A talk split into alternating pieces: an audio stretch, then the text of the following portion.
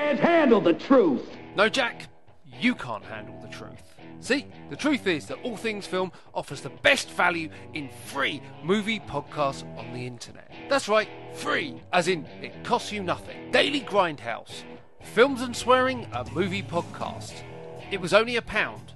La La Film, Maths, Movie Side UK, Podcast on Fire, and of course Film Exploitation, the All Things Film podcast. All free and all available online on iTunes, on the podcast app, on Stitcher, on TuneIn Radio, direct, or from www.allthingsfilm.co.uk. As far back as I can remember, I always wanted to be a gangster. See, as far back as I can remember, I always wanted to be a podcaster. All Things Film, the premium film movie podcast feed on the net.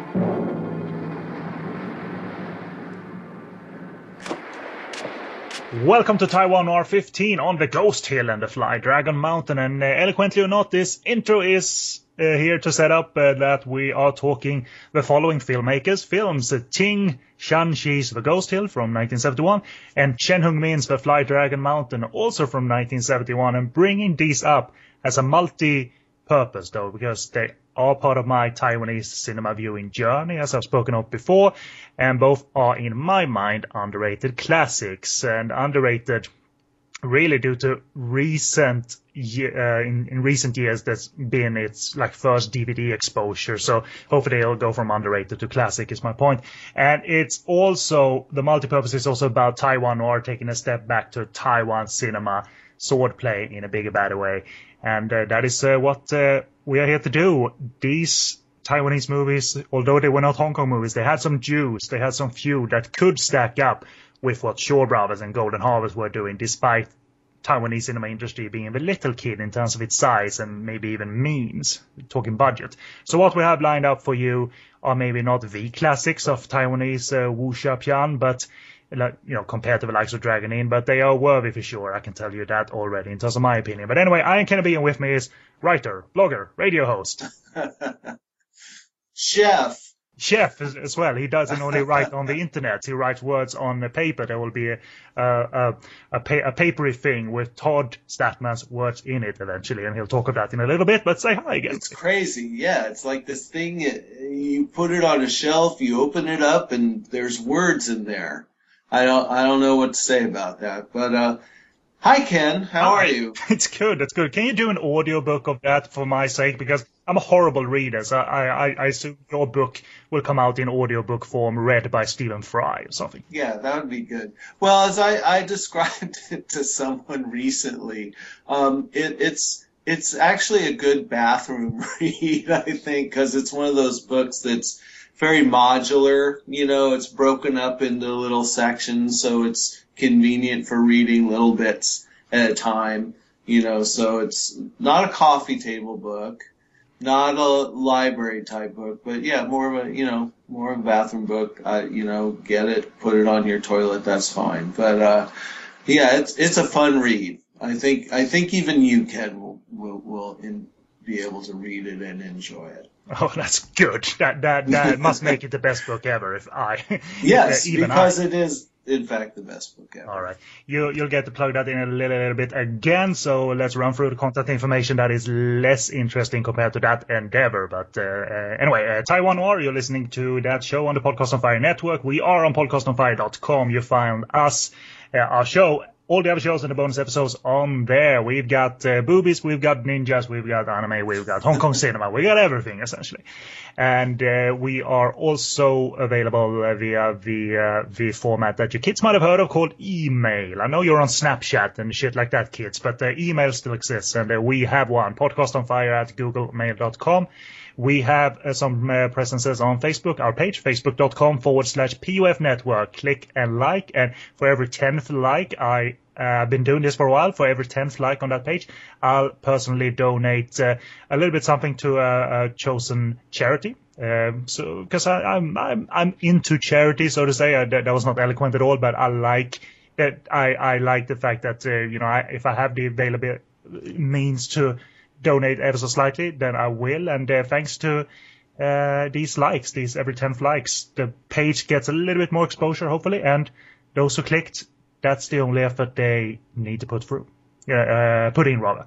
And uh, so, thank you very much for that. That has increased our likes, and uh, we'll donate. We have donated a fair chunk to charity as well. So there you go.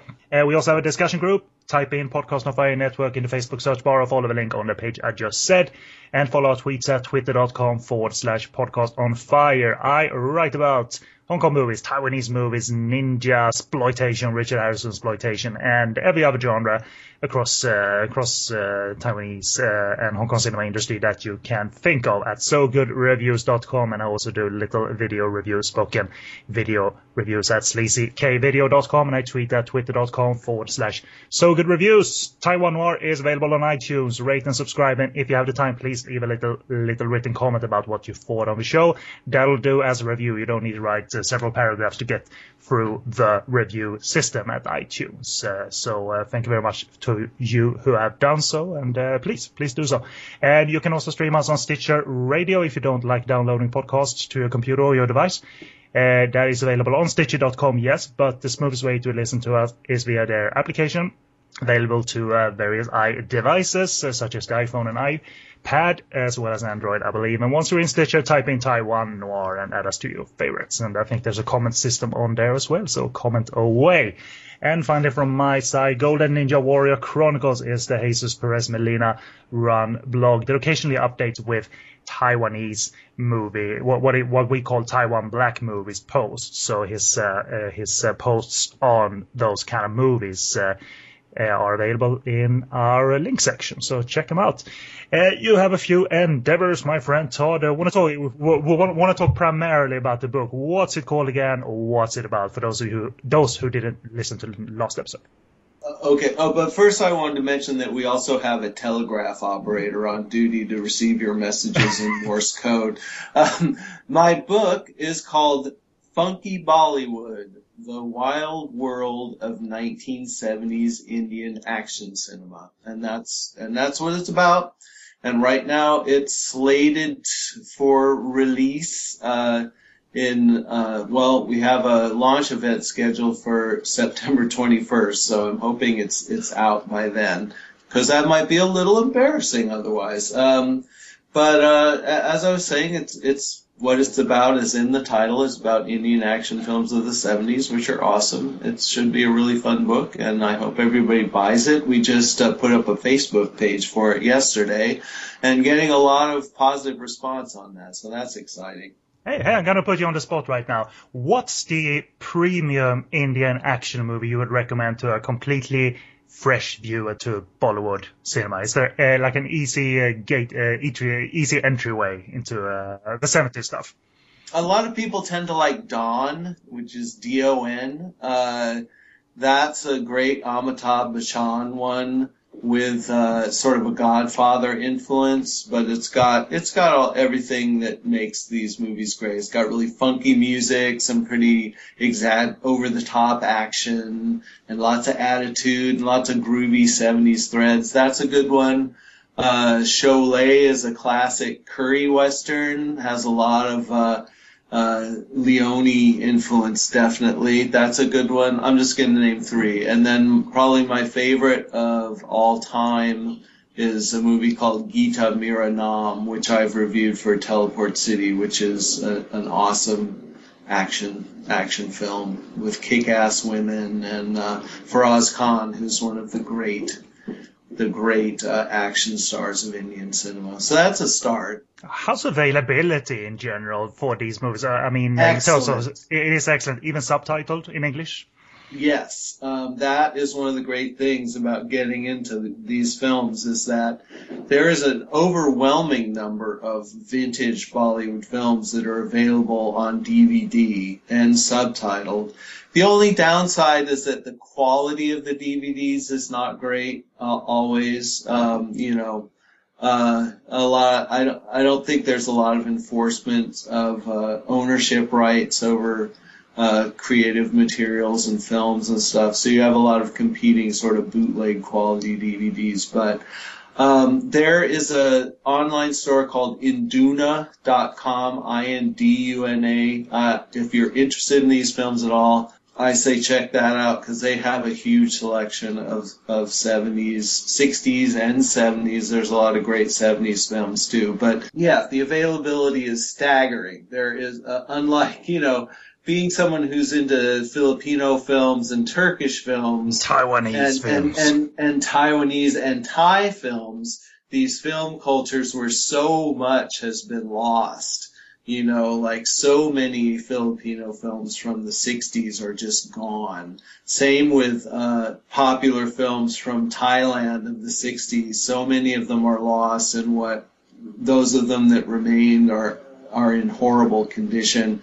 So it really feels like a blessing that Indian cinema history is so well represented on, you know, home video and DVD. So that's the good news. and now in book form coming very very soon so that's very that's very cool uh, run through uh, some of the other plugs if you will before we hit uh, hit the ghost hill All right, you can find me on my blog, Die Danger, Die Die Kill, which is Die Danger, Die Die Kill.blogspot.com. Um, if you go there, uh, and just go, uh, rather than list everything else I'm doing, if you just go down the, the friendly, uh, sidebar on the right there, you'll find links to pretty much everything else I'm doing. That includes my writing for Teleport City, my radio show that I'm doing, Pop Offensive, which is going gangbusters. That's going great. And, uh, the other podcasts I do, Infernal Brains, which we really are going to do another episode of. pop offensive sounds almost like uh, pop offensive like the most cynical show ever but no it's a great it's a great and happy show about pop music and playing It's pop pure fun. Yeah, it's just it's pure fun. It's just about it's about pure pleasure. So it's it's more of a uh, it, when we we use uh, offensive more in the terms of being you know zealous in our championing pop music. You know, so yeah, it's a good. You, you it should uh, you know get your toes tapping when you listen to it. Excellent. Well, let's jump into it. First review of the episode is The Ghost Hill from 1971, and plot from my review of the film. Bear with me, my strength is not writing plots. Uh, my strength is barely in writing, I, you know, if, overall. But here we go. Rival swordsman Tsai, played by Chen Peng, and Jun Fung, played by David Tong, played by David Tong, are forced to unite against common enemy King Gold that stole per- the purple light sword that Tsai won in a duel against his rival swordsman, uh, Jun Fung. King Gold tries to get the swordsmen turn, turned against each other, turning against each other, but eventually they are joined by Yen, played by our favorite and many people's favorite, uh. And they head to Gold Mountain to try and conquer the multiple obstacles awaiting. Um, so there we go. Uh, some minor background. There's some uh, obviously not uh, like uh, a uh, retros- retrospective documentary and full-on commentaries out there on this movie. We only have what we have on databases, uh, uh, so there's not a whole lot of about the making of, obviously. But there are some familiar faces in this one, including, as I said, Polly Kwan. During this, uh, what you could consider Polly's. Um, uh, or Polly riding her the wave of her phenomenal success four years earlier in King Hu's Dragon Yeah, definitely. like really uh, dipping her toes into various movies and various materials. She didn't do like okay, twelve Dragon Inns after this. You know, she was a you know a Right. swordplay queen, yeah, but it didn't feel like Polly. You know, repeated herself in a disgusting way or anything. And uh, you know, if you compare Dragon Inn to this, they're not comparable because they, they this is taken to a different level that King Hu wasn't even interested in, anyway. So um, Though I will say that her character is it, it's a different. This is a different Polly Kwan than the one that you see later in films like Little Hero that we talked about. In that she's very she's very steely and uh, sort of fierce in, in in this movie as she was in, Dragon Gate Inn. Um, you know, she's the fierce swordswoman, uh, and she's great. And so and so so goddamn pretty. I mean, uh, I'm. Uh, a, I mean, even in Little Hero, yeah, but still, that was such a comedic role. She played a boy, presumably. so it was okay. Yeah, Yeah, she plays a she plays an actual female in this one too. Yeah, indeed. Uh, I mean, I, I- I'd imagine she could be like this poster girl and an actress, like uh, that financiers and what have you knew could carry a production and even secure financing based on the fact that we can get Polly Kwan. Um, and and I think think it was like that for quite a number of years after Dra- uh, Dragon Inn. I mean, a, a good uh, 14 or 15 years after it, I think her name was still strong in Taiwan anyway. Yeah. Well, I think it could be said that she carries this film for the most part. I mean, she plays a very pivotal part in the action. Mm-hmm. Absolutely. The Ghost Hill is a fan favorite with a few who have seen it uh, for, for, for many reasons, and we'll get into that. We, we, we've kind of like laid our cards on the table saying what that we don't hate this movie anyway, but uh, uh, we are going to talk br- briefly uh, about its director, and I mean, it's uh, a veteran director behind this, and I mean veteran director, uh, Ting Shan-shi. Without knowing it, listeners, I think you've seen about 10 of his movies. This is a Taiwanese and Hong Kong veteran of four decades. Uh, not 40 years maybe in total, but worked across four decades in mainly Taiwanese film, but had some stints in Hong Kong as well. And any kind of genre, really, including this one to uh, swordplay or uh, fantasy swordplay, to regular martial arts, to drama, to horror, even war movies. And uh, the filmography is too big to mention in uh, one go, obviously. But the movies uh, that you might have seen that are out there: The Lion's Heart with Jimmy Wang Yu, the period drama Prosperous of Family, Furious Slaughter with Jimmy Wang Yu, uh, Whiplash with Cheng Pei Pei. There's only one way to pronounce that uh, title uh, as well. You know, you can never say Whiplash, but you gotta say Whiplash. you gotta IFD it. Ex- exactly. Whiplash.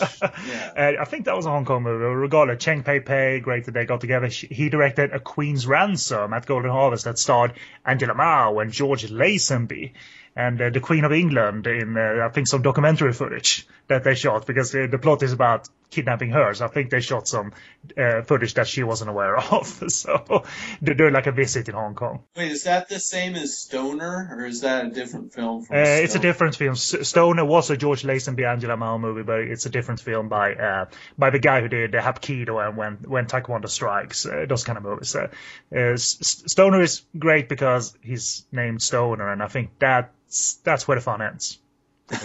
yeah, pretty much. Actually, wouldn't recommend that one too much. Uh, but uh, anyway, uh, some war movies that Ting Shan-shi directed: Everlasting Glory, The Battle for the Republic of China, and his very last movie in 1993 or four, I think it was called The Beheaded 1000, which was also for a while Jimmy Wang Yu's last. Uh, movie appearance until a recent uh, resurgence uh, when he appeared in Donnie Yen's, the Donnie Yen Starer uh, directed by Peter Chan, I believe, called Wuxia. And uh, Jimmy Wang Yu played a, uh, a villain villain in that one, and I think he's uh, doing at least uh, one or two more movies. Ting Shan-shi uh, passed away in 1999 at the age of 74. the cause was liver cancer, according to reports.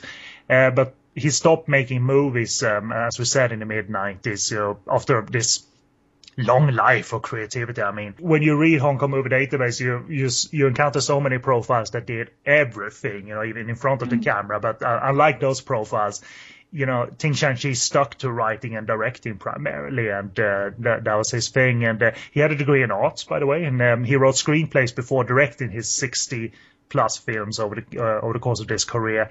And uh, the reason why we have nothing else, I think, it's the case of uh, like many profiles, there's, there's no scandalous made for TV backstory to be told here. You know, there, there's no material here. This guy was born, educated, wanted to be creative, fell into creativity, and rode that wave until he passed away, essentially. And there, there's nothing wrong with that. I think the work speaks for itself, and the work, as far as I've seen, maybe I've seen a fourth of the of the movies or a third.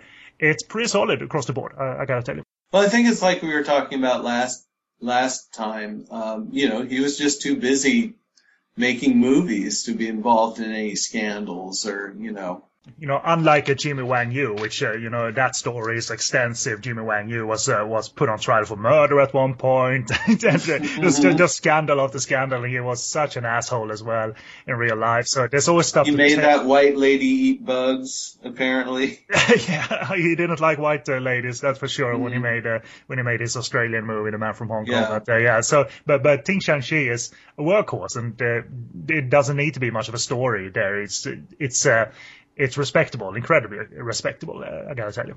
Uh, so th- that's pretty much it. Let's uh, talk of the Ghost Hill. Um, let me uh, let me do my brief opinion first, and you can do yours afterwards. Uh, to me, it's very entertaining, and uh, in terms of design, it's extraordinarily designed.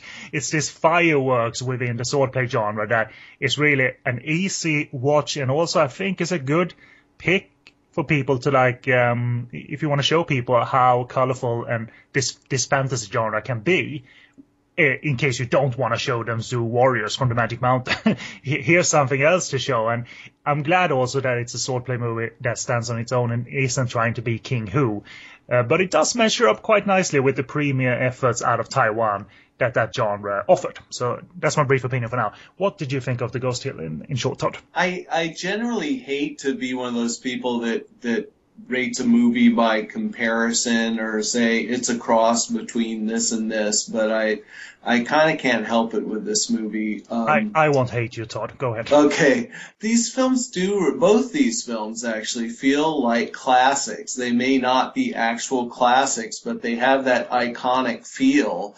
And uh, part of that is due to them. I feel like both of these, and especially uh, Ghost Hill, uh, is is like a western. It reminded me a lot of a John Ford or or Sergio Leone uh, western, especially in the cinematography and the shot setups. There's really beautiful, uh, a lot of really beautiful shot setups and at the same time, there's a there's I, I feel like there's some King Hu influence, and in the and in the uh, set design and the general sort of otherworldly ambiance, uh, Chor Yuen a lot. Yes, it reminded definitely. me a lot of his uh, Gu Long adaptations that he did for Shaw Brothers, which are among my favorite films ever. I love those movies. So of course, Can, can I ask you something on that note? Uh, just a tangent. All of those Chor Yuen movies,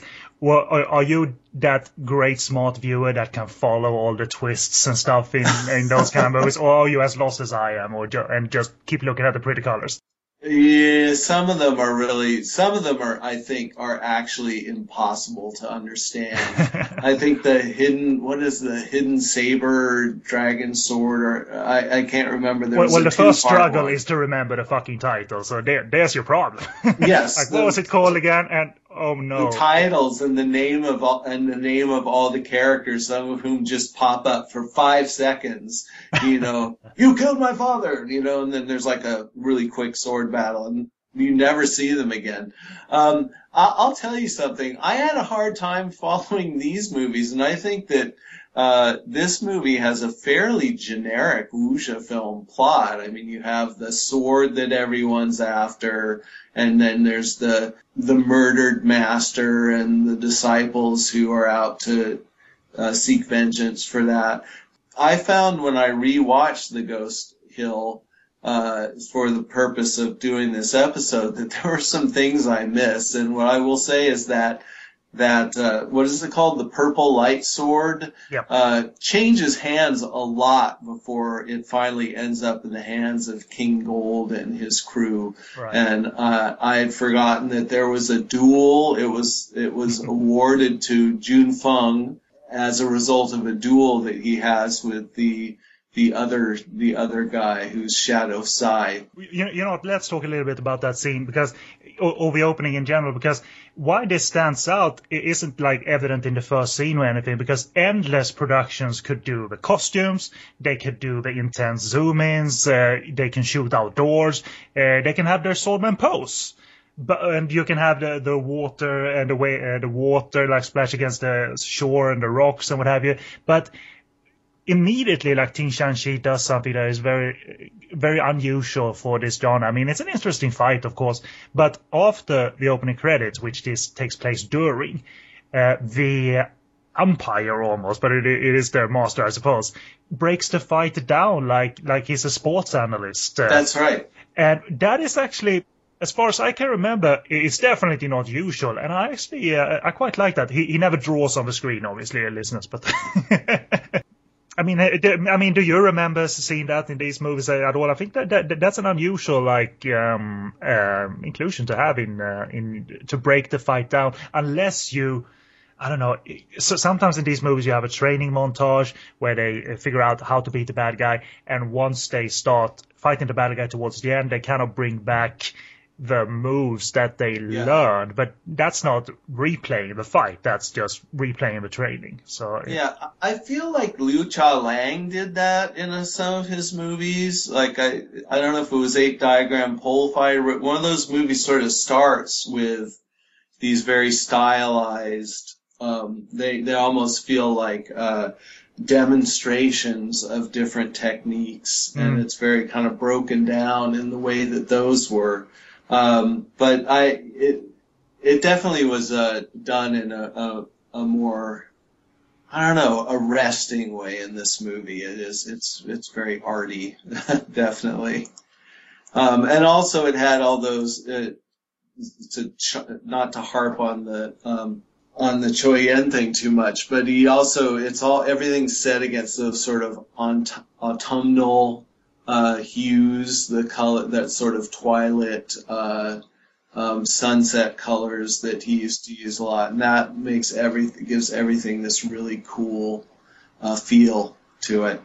Yeah, it almost at times looks like it could have been straight from the Shaw Brothers lot because the the, the sets are pretty damn good. It's not like this um, poor imitation of Shaw Brothers or anything. It uh, could, pa- you know, uh, you could throw that into in front of viewers as well. Hey, look at this Shaw Brothers movie. Ooh, really cool. And then afterwards, haha. Gotcha. Uh, one movie that it was reminding me of because of its, um, it gets more colorful and weirder and mad as it goes along, but still clear, is a movie by uh, Chung Pang Yu called Night Orchid, which was made one decade later, but it feels so close in execution technically, which means that the Ghost Hill was really, I wouldn't say ahead of its time, but really sharp and on the money in terms of the technical, uh, the technical aspects of it and being able to convey these wuxia pian mad inclusions that you don't expect, like King Gold, uh, not taking regular baths but actually bathing in oil, hot oil. Yeah. But, but to check that the water is, uh, the oil is hot enough, they're throwing people in there instead. Yeah, he's a bad man. It, it's kind of wonderful. I, I don't know. I'm sure I've seen many movies with this fantasy onslaught, but when you add up Ghost Hill, there's a there's plenty of like really well conveyed and I don't know surprising elements, everything from weaponry to set design. It's there's really um, there, there's really um, there's no news on display here, but what what's on here is uh, there's not a whole lot of movies that does it as as cool and as entertaining as this uh, does, in my opinion.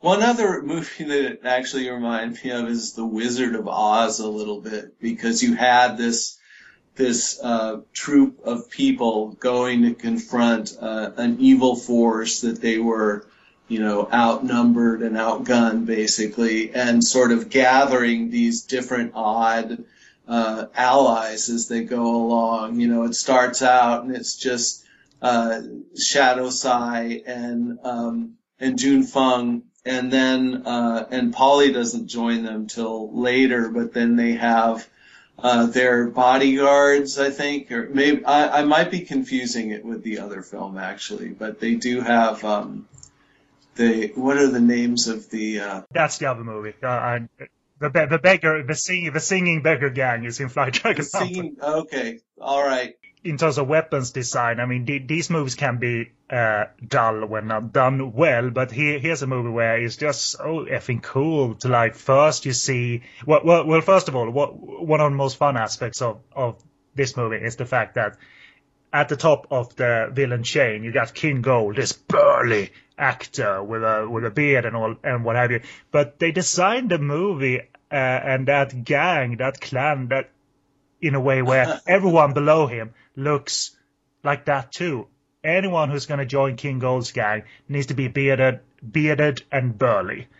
And weird. And, and kind of weird looking too. Yeah. Uh, I, I love that choice for some reason. That, that's just because he, he can do a doppelganger thing too. They never do this in the. I uh, found that I found that really confusing because there, yeah, they kept killing these guys who I thought were King Gold because they were all burly and had the same kind of raiments as he did. Because and when they finally go into the Hell Castle and they're moving through the different levels, it's kind of like a video game now I think of it. But each level has like a guy at like a little control you know, in a little control room, moving the spikes or the, you know, or the spears or whatever the horror that awaits them in that room. And at the end of like, you know, uh, at the end of conquering the perils that await them, they'll, you know, inevitably break into the control room and kill the guy who is, who's running it, who, who invariably looks just like King Gold. And I'm like, oh, okay, it's, I guess it's over now. And then that wasn't him. It, it never became that Chor Yuen Gu Long confusing to me though, thankfully, because I'm the first one who'll drop right out of that kind of movie. As much as I love his movies, but as soon as those twists start piling up, I'm uh, oh uh, uh mm. but Yeah. that, that never really happened here. I was kind of uh, Yeah. on board, so it must mean this is more streamlined and definitely not based on a Gu Long novel. It doesn't feel like it anyway. No, I also like that the that his minions were so weird that people in the movie kept re- remarking upon how weird they were. Like they keep, like the heroes keep saying, you know, what peculiar guys, and they have. And like one of them's named Cowhead. Um, their the names made me wonder if there was some problems with translation. Like there was that one kind of witch lady who was uh, the the subtitles translated her name as "After Your Life." Yeah, it, it you you you're spot on. I think because it gets kind of worse in Fly Dragon Mountain because I don't think the term the term real McCoy applies to uh, uh, wuxia pian, but uh, Yeah, and I also don't think someone would be called Scab. What was his name? Scab Face or something? Or Scab, Scab's tiger or scabbing tiger. Scab, Scabby Tiger. I'm thinking maybe the Scarred Tiger, but anyway. you know, it, we we talk of this movie as being like filled uh, with action, and it, it is filled with action, but the actual and the swordplay and the weaponry and how they convey that through actual uh, choreography and editing that that's fantastic. The actual minor sections of hand-to-hand action. Uh, uh, fighting is a bit sluggish, but it's not uncommon to have that in the early 70s, of course. So, but but the reason you don't think of, of that or forget it, and the reason why you're kind of on board with the rest of the movie is it's it's surrounded by technical execution as a production, which elevates a whole lot. Um, as I said, I think that this is a good drive, a good uh, drive or pace as a basic story. You know, you got the setup, the team up, storming the castle, done. you know, and in between they paint like you read about a, a, a fantasy picture that is uh, I think the atmosphere of this movie really helps move it along too. It's just everything is just placed within such a cool sort of mystical context and, you know, and like that crazy poisonous garden, the the thousand poison, I forget what it's called. the thing is with that set is fantastic though, and here's an example why the movie works too. When they arrive to that cave, which is presumably a little bit of a styrofoam build, they're obviously not Yeah. a cave, uh, and there's paint on the walls, and there's flowers in the foreground, some smoke coming in into the set, and that could have worked so dis- in a disastrous way, but Yeah. I don't know how they do it because it's absolutely gorgeous to look at.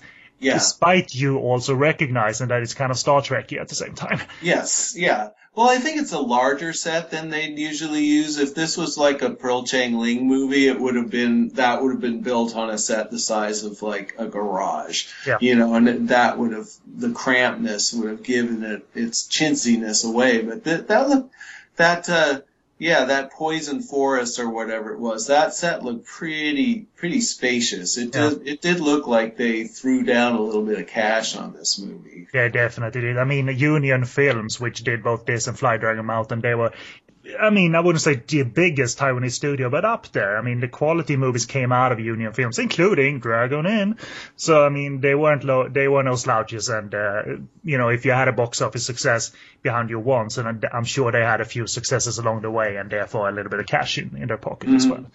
Um, I'm hoping this was successful. That, that I don't know if, uh, but uh, s- certainly we never heard of it until very fairly recently, at least in the I had West. not heard of it till this year, till you told me about it. Either of these movies, actually, which is kind of shameful, but yeah. King Gold is a character that stands out, and uh, I, I don't think there's any way but to act very theatrically and big to in order to sell that character. And I wish I could ID the actor, but he's kind of hidden underneath that beard and paint. Even via the credits and the images of him from other movies, I still couldn't really recognize him. So it's he owns that character. He he wants to be that character like you read about King Gold. Uh, this maniac, maniacally cackling big character that's kind of also uh, you don't uh, defeat in, in in a heartbeat either. You know, he's obviously got some trickery and some Wuxia genre type of skills that he builds up, uh, like invincibility skills that he's uh, building up. Uh, uh yeah, well, that was. Uh, I'm trying to remember. I wrote the gold light fire flow kung fu is what he's what he's amassing at the end of the movie, and he ends up. I don't know really how he does it. He just says that I, I got to do it for seven more days. Uh, I think the massa- massaging seemed to have something uh, to do with it. He was having his his adopted daughter massage him. Oh, and speaking of creepy subplots, the whole thing with the princess, yes, who who later learns that uh, she is not actually his daughter, but the daughter of a rival who he killed, and that he had his plan is to marry her when she comes of age, which is pretty creepy. I, I, I love that scene where where she has realized that, and um, I wish I could play it back in a way where I, I could convince you listeners how funny it is. But she asks him, and she's distraught, like, "Am I your daughter?" He laughs. "Am I Magic Spear's daughter?" Yeah. And he just goes from higher to higher mm-hmm. and cackles his ass off at the end of that. yeah, yeah. The guy, he has a great laugh. Whoever that guy is, he has. Yeah, the, whoever the, did that dubbing went from maniacally laughing like we've heard to like a few a few divisions higher than that. That that was so wonderful. He went higher and higher. but I, I love also that the movie gradually introduces this whole uh, Gold Mountain like. Um, onslaught. You know, it, a third in we get we get some teasers about that, but it's still village bound. And then by like the five by the hour mark, uh, Ting Shanxi doesn't do the thing where he uh, gives us a little bit, a little bit. He gives us everything in one like go in one half hour. You know, everything from that flower cave to the to the ice prison, which is the set that I remember remember the most from my first viewing. Like an ice prison.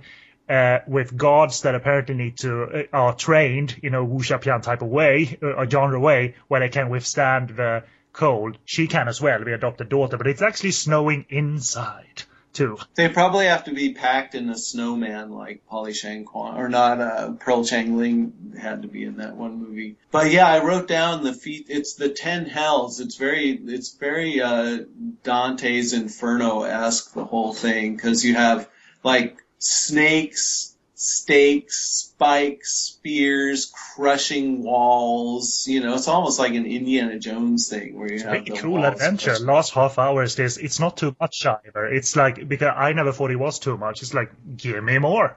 I'm ready for mm-hmm. it. Give me all ten of these death gates. Mm-hmm. You know, it almost starts like in a in a subtle way because one of the first death gates we see is that flower set. But w- what I love what I love is the fact that King Gold or maybe uh, one of his guards, I don't know if that was him, is camouflaged by in that room. You know, he's surrounded by all the flowers and the colors, and his outfit is is uh, designed in a way where you barely can see him in there, which is uh, a cool little thing too. Yeah, when he speaks, it's like ah, you know, it's it surprised you because yeah, he's he looks like he's himself growing up out of the ground on his little throne there. Um, so, what was your favorite room? Uh, which was your favorite of the ten hells? I mean, the ice prison, I think, acted as one. Well, I, I love that. It's such. I, I love snow and uh, snowy landscapes in uh, martial arts and swordplay movies anyway. But to have this ice prison snowing inside, and then also a big old uh, fight uh, uh, with uh, all the guards. I think in this scene contains my favorite moment, and I don't care if I'm spoiling it. Uh, there's plenty of you for you listeners to uh, pick up on and remember.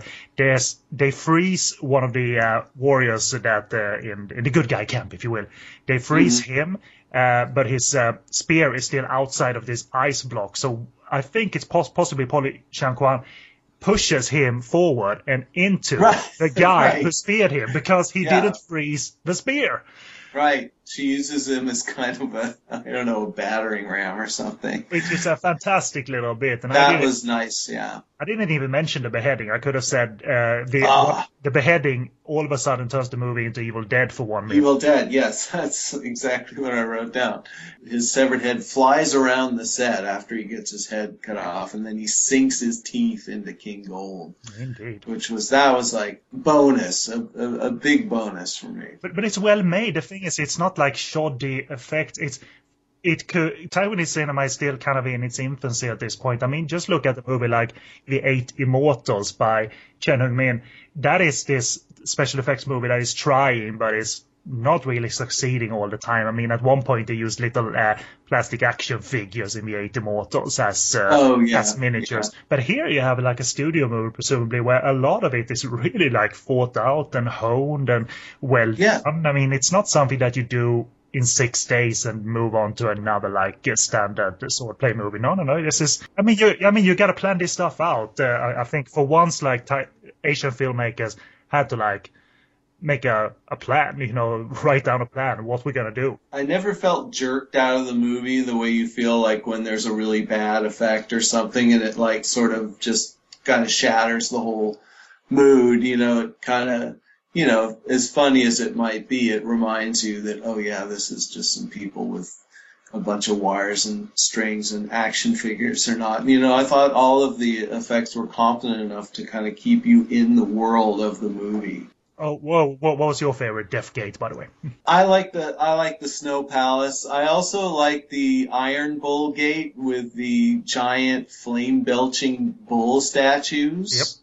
Yep. Uh, yeah, that was probably that was probably my favorite. Um, and then the uh, the Inferno, where everything was just on fire and people were catching on fire. That was pretty harrowing. I mean, that was actually, you know, pretty scary. That part, or pretty harrowing. You know, it was and very and, and they intense. and they went from the ice prison to that, which is the clever thing to do, the, the juxtaposition and the contrast. So uh, yeah. uh, yeah. It, it seemed like it was like vol- from that to vol- uh, volcano type heat. Which, yeah, uh, yeah, I liked. basically. Really, my final note is that uh, I mentioned hand to hand hand to hand action being less stellar, but the weapons action, because we do get like traditional action in between here, is quite good and complex, and uh, it also helps that it involves cool weapons design. You know, when they need to convey like um, you know projectile uh, type of weapons and uh, have them appear quite um, surprising in there, like because you don't know exactly what some weapons do.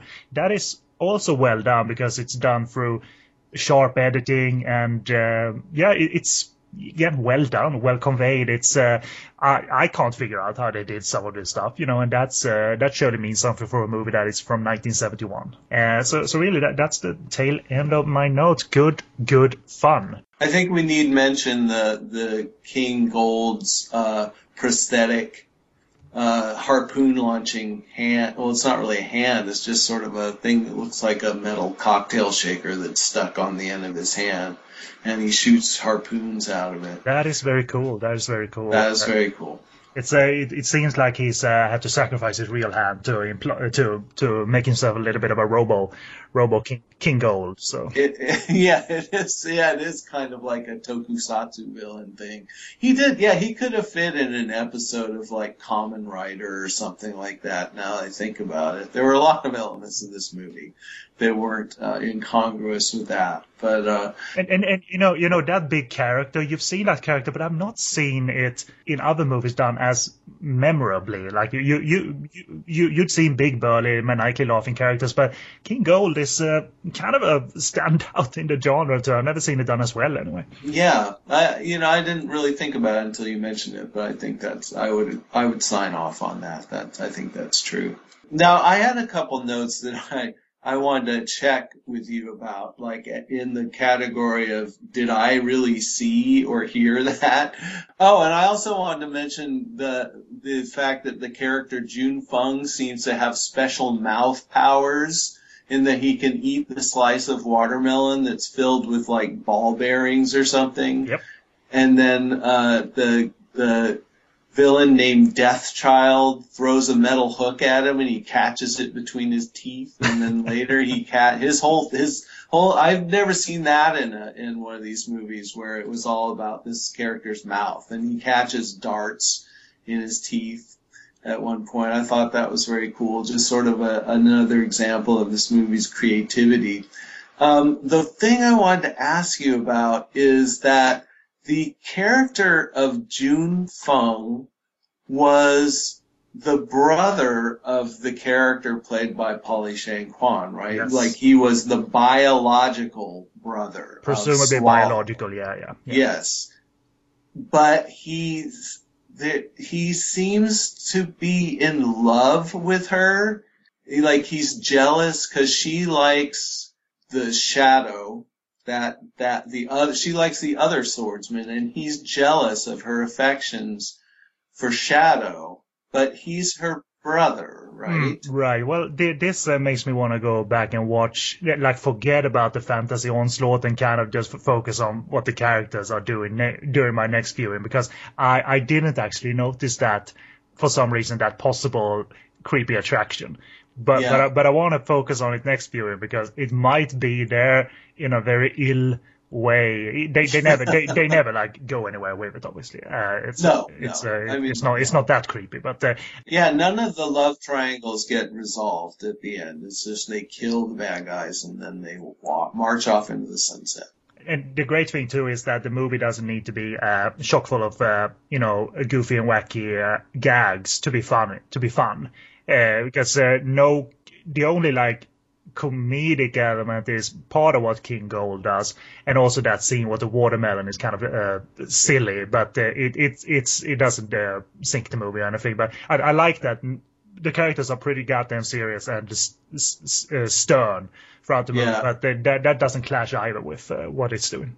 Yeah, I will point out one thing that I felt was like one of the movie's few missteps is that when you ha- finally have a battle between Polly Shang Kwan and the actress playing the princess, whose name I don't have in front of me, when they finally get down and have a fight, it's just so ridiculously undercranked. It's like a, you know, fractured flickers or something where they're just you know, it's super high speed and ridiculous. And it's like, I don't even really know why they did that. Maybe it was because, because you know, Polly Shang Kwan is a good fighter.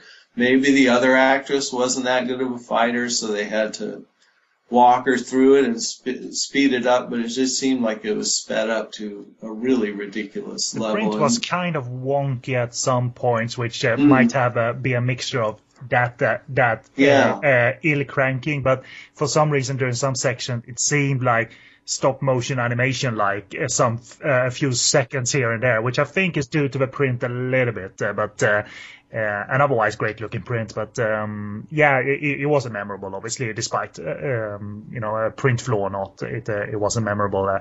Uh, um, thankfully, it wasn't the ultimate fight of the movie. Like this is what we've been No. waiting for. No, that was well. That's also, you know, it could have been. It could have been a, a more pivotal, a more pivotal moment in the film, but it's, it felt like the way they did it, it was a throwaway. Any, you know, with me, any Polly Shang Kwan movie that I watch, no matter how small her part, I'm watching it to see Polly Shang Kwan fight. You know, so I of course, you know, took note of that and was a little disappointed, but that's made up for in the end because she plays a huge part in the in the finale. She fights off an army of ninjas with tridents, you know, so she definitely gets her due when when it, during the climax of the movie. But that I thought that it was a little disappointing.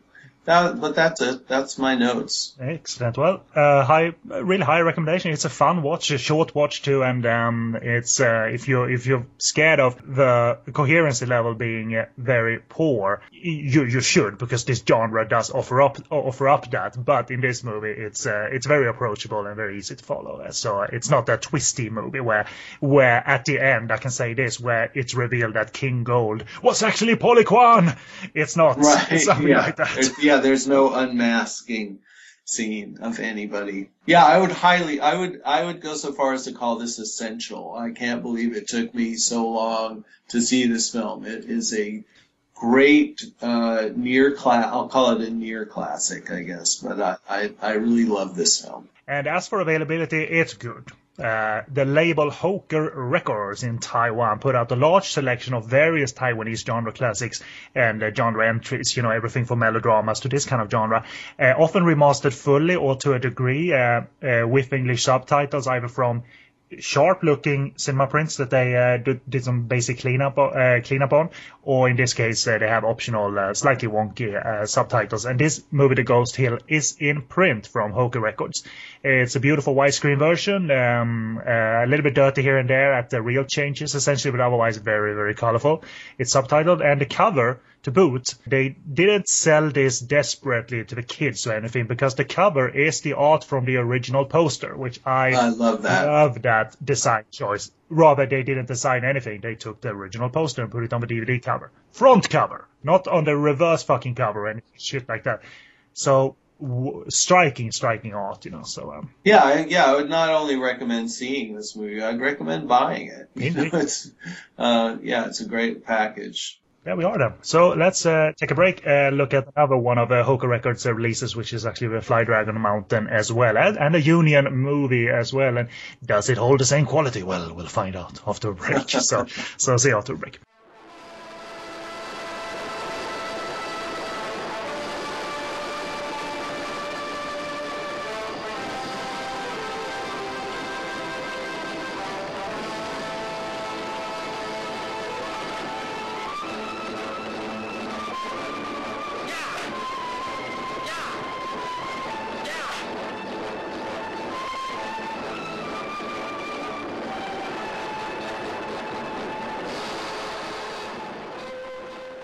Welcome back in the second movie of review as The Fly Dragon Mountain from 1971 as well. And plot for my review of the film, so bear with me. Desperately requesting help and money for his ailing mother. Little Airfoot the character, receives help from Miss Yun and her company that then moves on. Uh, finding his mother murdered soon thereafter, we cut to Airfoot Sue as an adult, played by Steve Chan. I love the name Steve. You know, like a sword, a swords uh, play movie hero called Steve. Steve Chan at your service, man.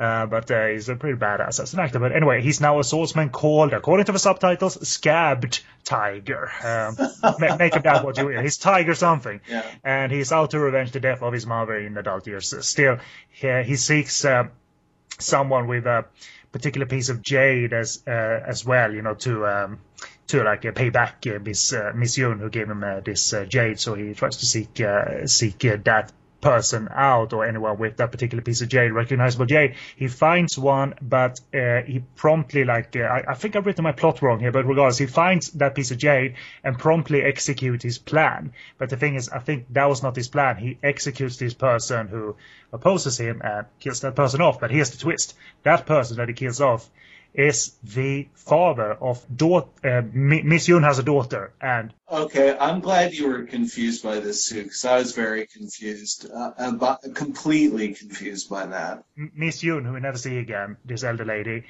her husband is the one that Erfutsu kills. Ergo, the daughter's father, and he he bumps into this servant and uh, this daughter, and they're distraught because they found their father killed, and it turns out Erfutsu has killed her father, yes. and he has to carry this burden now. He, he doesn't uh, say this to uh, this couple. He realizes his mistake and tries to set things as right as possible while also se- seeking uh, seeking revenge and uh, keeping the truth of his actions inside. I thought it was easy. It's somewhat complex, but uh, it's it's still fairly clear when you when you watch the movie. It doesn't detract from it. But uh, let, us keep our opinions to ourselves for a little bit now.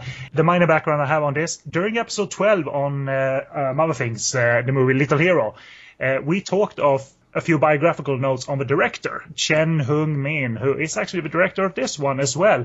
So we won't rehash the discussion, but in short, it's an editor turned director of various genres. But you and I sort of were exposed to Chen Hung Min's work as this um, director who liked the special effects and wacky stuff. Uh, I believe you watched the Eight Immortals uh, post uh, during the uh, Little Hero um, uh, Little Hero episode. I think he wrote a review of the Eight Immortals.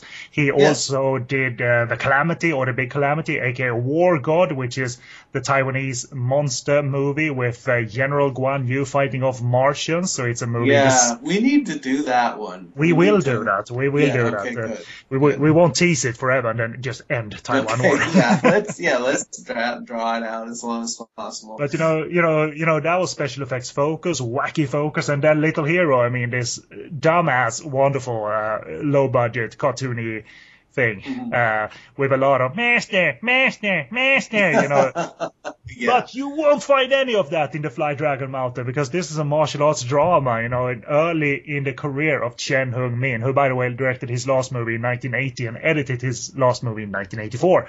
So it's a martial arts drama, and unusually like great looking and skilled and honed. Considering that he also made Little Hero, which is great in its own way, but is isn't on the scale, same like level production wise as the Fly Dragon Mountain. But uh, uh, I'm gonna steal something that you said to me uh, in terms of my uh, small opinion, quick opinion of the film. Classy little film. It's swordplay with emphasis on story and drama, but also has some push stylistically and action-wise. Uh, so it's a bit of a gem. It's a bit of a gem and a short gem too. And it didn't need to be anything else than 85 minutes of what I thought was simple drama. In essence, it is, but I sort of stumbled on it despite. But uh, what do you want to say in short uh, first? I think this was your first viewing too of the film, yeah. Yes, this, this was another hidden gem. I had never heard of this movie until you mentioned it to me. And yeah, uh, yeah, I don't know what happened to us, Ken, but these both these movies are are are pretty classy, and that's not an adjective that I've used to describe every one of the movies we've discussed. Um, I had a very similar. Uh, I mean, not to just keep sound like a broken record, but I had a similar opinion uh, of it to uh, the Ghost Hill in that it feels has a very epic, classic feel. It has a, it definitely reminds me of classic westerns in a lot of ways. you know, especially the opening, I think is Pure Leone, pure Leone. You see the you see the carriage. Uh, you know, thundering across the wasteland, and you see this broad, sort of desolate vista, and then you cut from that to a, a close up on this little kid's face watching it approach. It is so, it's so Leone-esque. If that's not Leone, I don't know what is. And I also want to point out, because we're giving a lot of love to the director and the stars, that both these films, uh, Fly Dragon Mountain and Ghost Hill, had the same cinematographer. Right, I didn't know. That's cool. That's like di- that, that's like different uh, challenges for a uh, for a DOP, like to make the Ghost Hill and this very much harsher uh, looking in uh, in uh, it's classy, but it's not as colorful. Oh boy, it's not as colorful. Yeah, his name is Chu Yao Hu. I, I would guess that a lot of the Leone influence comes from him.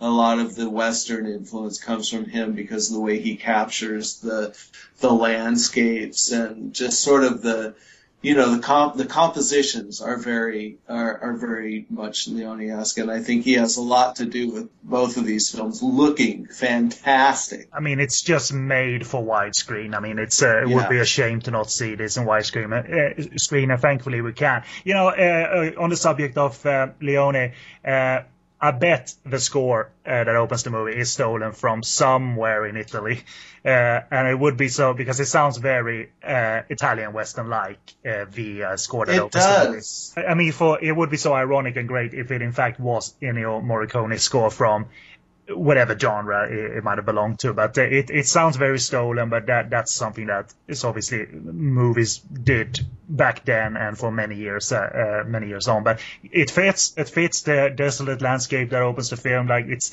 it's uh, it's not a yellow like bright desert or anything. It's a desolate, like stony, harsh landscape, and this boy Yes. like fight, you know, fighting for his mother, you know, trying to keep his mother alive. And this boy is like seven or eight, and obviously, Yeah, and he's sort of out there in the middle of the wilderness. It's almost kind of dreamlike, or it makes it, it makes there something very archetypal about that setup of this lone boy who throws himself in front of this carriage, you know, to beg for money for his dying mother, and then she's inside like a ruined uh, temple, I think. Yeah, or a bar or a barn or something. I mean, it, it isn't like uh, Yeah. uh, ultimate conditions for someone to like uh, heal his or herself. You know, it just sounds like it all is uh, downhill. You know, for them, and uh, I actually like that it.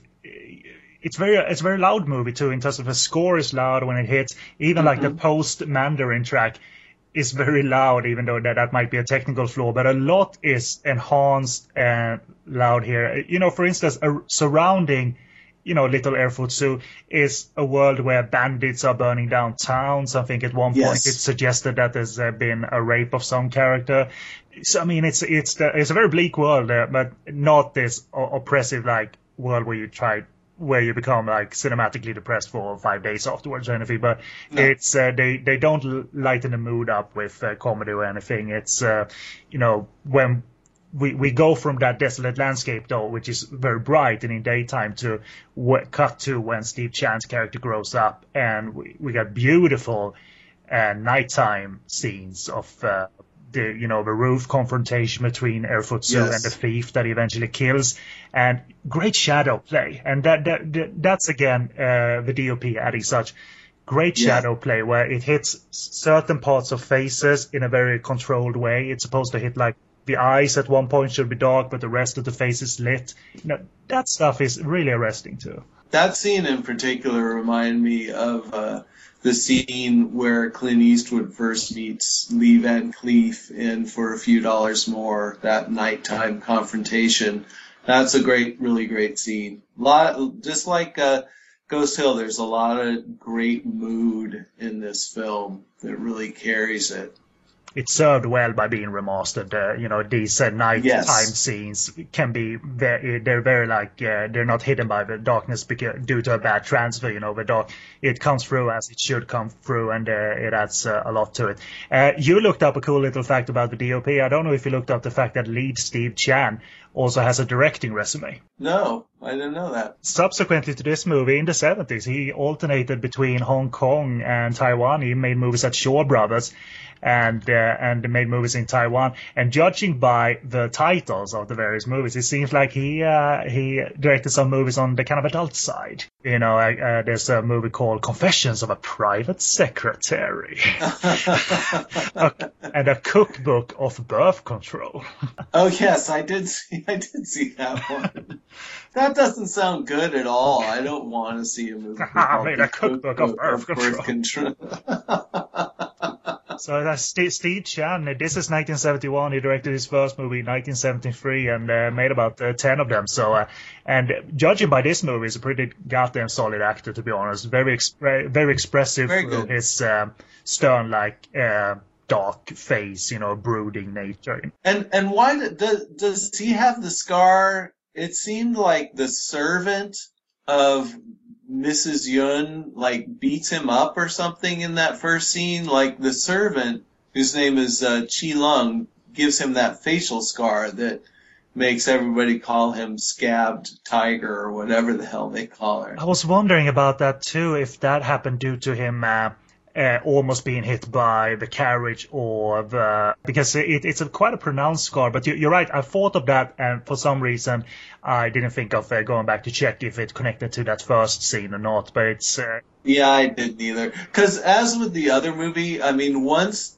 things get rolling, once you get through the complications of the first 20 minutes, it's pretty much just, you know, Wuxia 101. You know, it's a pretty generic plot once everything gets going, but there's some, you know, some sort of complicated back and forth and, you know, like I, I must have passed out for a minute and missed the part where he oh my oh my god, he cut me on the on the chin. Uncool, uncool. Yeah, cool. yeah, something happened. Maybe I was having like narcolepsy or something, but there, I feel like I missed little chunks of this movie somehow. Yeah, but, but, but I gotta f- f- kind of disagree in terms of it being like this. Um, it, yes, it is wuxia, recognizable wuxia, but within it, uh, it has a decent dramatic story story structure. That like the emotion, Yeah. the emotional torment of uh, Erfutsu having lost his mom, and the emotional torment of having to uh, hide this His- uh, truth This guilt.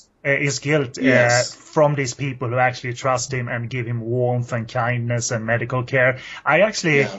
that uh, had an, every good, every chance to not work. But I think Chen Hong-min manages to keep that uh, dramatic like storyline going uh, without going overbearing on us and like having a narration and like uh, monologues about it. But uh, uh, I was surprised by that the first viewing that it meant so much. Um, actually, Mm-hmm. uh, good atmos, stylish atmos, uh, stylish atmos, stylish shots and atmosphere, but also this um, kind of refreshing uh, dramatic uh, dramatic angle to it. This was sort of a downside for me, but probably because I have the attention span of a ten year old. But it, it definitely moves into a into a quieter phase uh, for the third act, for a bit of the third act, because when he finally fights the thief played by Man Chung Sen, uh, the the scab, scab tiger um, is wounded, and so he is taken in by the daughter and the servant and nursed back to health. And it's sort of a long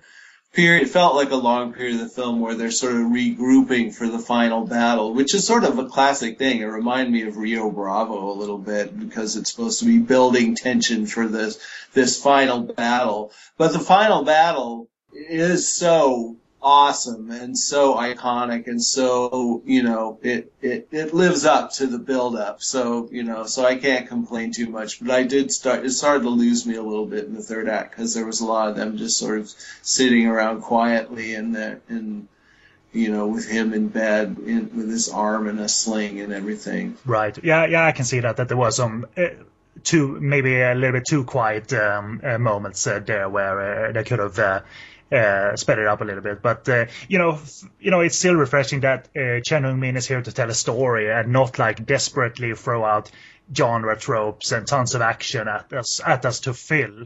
Uh, because the, the the action is never filler, which is great. Yeah, that is that's a very good point. I would say that about both of these movies, except for that one sped up fight and the other one. but uh, yeah, I would take those slow contemplative moments over bad kung fu movie comic relief. Master, master, day, master. You know, yeah, yes, I would. Yes, I'll take the. You know, you just show everybody sitting in a room saying nothing for ten minutes, and I would prefer that to the, to that stuff. So, so I can't complain too much about this movie. But, spe- but speaking of the action, I mean, uh, not only the ending, but uh, throughout there's some very slick camera work that builds up to confrontation, and that that is obviously very Western. It's also very Japanese cinema, having these build-ups towards confrontation and sometimes fairly short fights. Uh, but uh, I I love how these uh, action directors in their kind of infancy still uh, in the uh, early 70s still managed to through editing and careful shot uh, structure convey like such simple things like Erfutsu uh, at one point is confronted by uh, a couple of people and in like two slices of his sword he cuts out cuts off the uh, front of their hats you know Right. Yeah. that and that you might take for granted as like oh, well anyone can do that. But no it's it's it needs to be conveyed really sharply and i think that's an example of something that is conveyed very very sharply you know that we believe that uh, steve chan's character is uh, quite accomplished you know. He isn't this uh, like mild martial artist uh, that uh, wants revenge uh, but he's built up some considerable skill uh, uh, during the years. And as much as i like the end fight i love the fight that uh, I, I don't remember the exact details of who or who the character was, but Steve Chan fights this guy in a room where the camera moves with the fighters through two or three rooms, and at one point cuts to a top shot, uh, uh, a top shot Yes. uh, from the roof of their fight, and that is excellent, excellent, exciting, and stuff, and one of the longest fights in the movie before the ending happens, and that is just pure great atmos and slick camera work where you can follow the action uh, unlike today where you can't follow 90% of action movies because of the fucking camera shaking all the time. Here it's a camera Yeah. that moves with the action, not change with the action. Mhm. Right. So th- this it's this free flowing like uh, camera following fighters from room to room, a, a technique that Shaw Brothers was very good at. But here's like this the Union films where that shows that they are as good technically at doing this kind of genre. So uh, really great, and uh, also the, the brief fight in the in the rain that just before it ends cuts to uh, a shot of the roof uh, being rained on, and then you see the rain stops, and then the fight ends. It, it seems like this odd cutaway to like, why, why the fuck are you shooting the roof? Like, fight, fight, fight! But then you realize that you Chen Hong-min had an idea there, or, or his DOP had an idea. Why not show that the rain stops and then the fight ends? You know, why why not try that and see how, how it works? And I think it's uh, it confuses for one second, but then you go, oh yeah, I, I kind of dig it. I dig it. Poetic. it. It kind of is poetic, yeah. I mean, without being really pretentious or anything. So This, yeah, this is another film with a great atmosphere. It doesn't have the fantasy elements that the other film had. really only one point during the end where the I think it's Airfoot Sue gets uh, he, he starts flying towards the end and they yank this poor poor uh, poor stuntman like up into the atmosphere. yeah, yes. like he's gone. Yeah. I think that's a real stuntman. They actually it, it didn't look like a puppet or anything. It looked like they yanked someone. no, it looked like a guy to me. I mean that's an elaborate uh, wire rig, really. I mean, Mhm. but uh, I don't know. Maybe you, maybe you can fake that really well, but um, yeah, there you go. They didn't launch him out of a catapult, but it kind of looked like it in a way. Um, really, I only I think I have one more note because uh, th- this one you don't want to spoil the ending because there is a pointed bit towards the end uh, that has to do with all dramatic that has been built up in terms of his guilt and the weight that is on his shoulders. There's a very poignant bit towards the end, a twist towards the end that I thought was yeah, I really cared about the movie ex- extra when I saw that, but uh, it's um, it's kind of when the movie goes back to the western here towards the end. It's a bright, it's a bright like um, it's in the sunshine, so to say, but still it's this harsh landscape that is. Uh, so it is a western throughout because obviously Leone did night scenes too, but I think I connect more the beginning and the end to uh, to it being very Leone, but in a very uh, sincere way because it's not copy uh, doing like this copycat style and mimicking shots uh, like these extreme No. close-ups of faces. We don't see that. Uh, we get extreme zoom-ins every now and again, but not these slow zoom into faces that take ten minutes. Yeah, it's a. My final note is it's it's human rather than a thoroughly bloodthirsty primal movie. It's also human, and uh, I appreciate that. Uh, Definitely. Uh, so really, it's the end of my notes. Uh, any, any highlights uh, that you want to mention? Any dramatic or action highlights that you remember? No, I think you about covered it. Um, you know, I just had some confusion during the beginning, but uh, I really enjoyed the film. Would recommend it. Highly recommend it. Um, and it, it makes me want to see more of these early Union films. See how many more of these gems there are out there. I know, uh, I know, uh, director Joseph Kuo, um, Mystery of Chess Boxing and uh, the Bronzeman movies. He made a couple of uh, good swordplay dramas at this time. I don't remember if they were Union films or not, uh, but they were some uh, uh, unusual. There, there was some unusual skill there as well in a filmmaker like Joseph Kuo because you never knew he could direct swordplay drama. You only knew him from these low budget, independent martial arts movies, which were great. You know, Seven Grandmasters, Mystery of Chess Boxing, but they were certainly not uh, aiming to be dramatic fare. But like flashed back eight years earlier, and he had some uh, skills there. There's some there's a movie called The Swordsman, Man of All Swordsmen, or something like that, and uh, that's not too shabby as a as a um, uh, dramatic movie as well as being an atmospheric swordplay movie. Uh, so I might bring that to the show sometime, someday. I, yeah, I would say these films broaden my perspective on Taiwanese martial arts cinema, which is, I wish I had seen them a lot sooner, but I'm glad to have finally seen them in any case, so. Well, it's it really it's like the last few years. Uh, last few years is the availability has finally like been there at all. So no wonder you haven't been able to see them. But it's uh, it's it's good timing if anything. And this movie is also uh, out there, and it's on the same label, Hoker Records, uh, who, as I said, put out various Taiwanese genre classics, uh, martial arts, wuxia dramas, often remastered. Um, to a degree. This is remastered. It has some dirt on the print, but uh, it really is remastered. Despite being bleak and harsh looking, it actually corresponds very well, I think, to the uh, intent and the cinematography. Yeah, yeah. Uh, it's widescreen and it's subtitled They're a bit wonky in terms of the subtitles. At one point, they, they refer to something as the real McCoy, which doesn't sound very uh, Yeah. but uh, whatever. Uh, you can understand the movie ultimately, but uh, bear that in mind. Um, and, and is the it the same kind of packaging? Do they have the same kind of packaging design as the Ghost Hill? They do. Uh, it's both in print and uh, the cover is design is based on the original painted poster. So uh, it's uh, Nice, nice. Even at fucking IFD, the painted posters looked great because I think that's an art. The the actually doing the posters uh, like that, you know, a montage like that. At IFD, normally the content was not in the movie at all. The various helicopters and car chases and shit. that was not in the Yeah, movie. Oh, right, right. Yeah. Buy it. We promise it's here. Uh, but anyway, next time uh, I mentioned 1982's Night Orchid in the first review being, and it's this wild and colorful swordplay fantasy as well as the Ghost Hill, and I think it's a cool little movie. So I thought we might take a chance next time we record an episode to share our thoughts on that Adam Cheng Brigitte Lin starrer. And uh, so Night Orchid for the first review next episode. And we also had a listener request. Uh, you know, finally we're getting some feedback on uh, 15 episodes in on Taiwan Noir. And uh, we are going to cover a movie I'm not familiar with, so it's a blank slate for me. It's directed by Ulysses Au, aka Tsai Young Min, director of the first Aerostep and the Country of Beauties that you and I looked at. You know, the wonderful Elsa Jung. Mm-hmm. We did indeed. How can you forget? So we had a suggestion from Andrew in California to cover the greatest plot from 1977.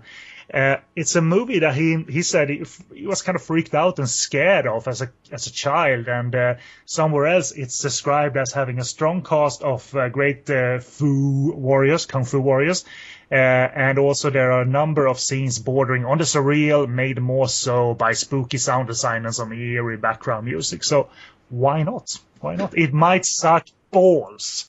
Well, it is. It's the greatest plot, though. You have to keep that in mind. It's not the the mediocre plot or the run of the mill I hated plot. that movie. The media Yeah, that one was a just shit kind of. movie. Eh, yeah. But the, this is the greatest plot. So when you're out of uh, out of the book launch, then hopefully we can get. Uh, are you doing a book tour as well?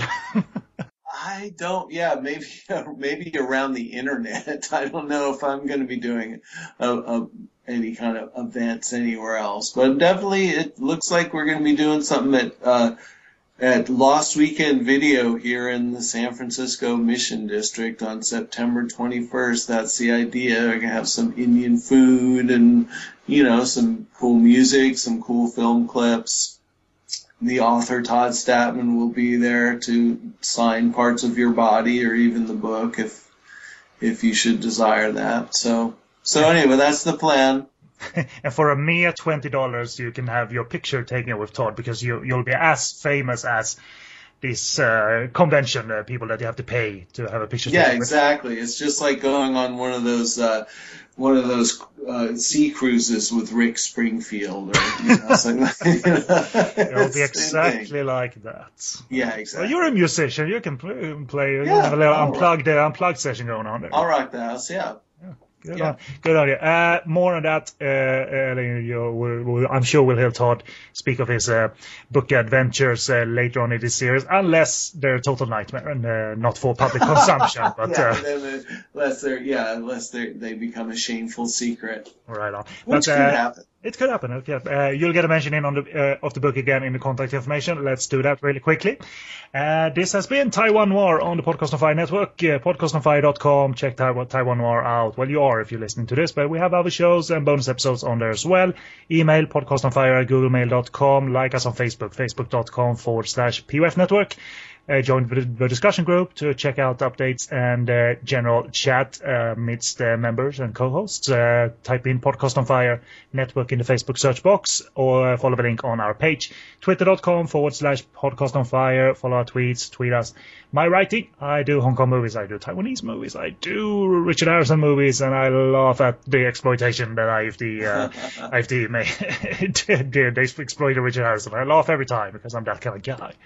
Uh, but I review and write at sogoodreviews.com and video review at sleazykvideo.com and tweet at twitter.com forward slash so good reviews.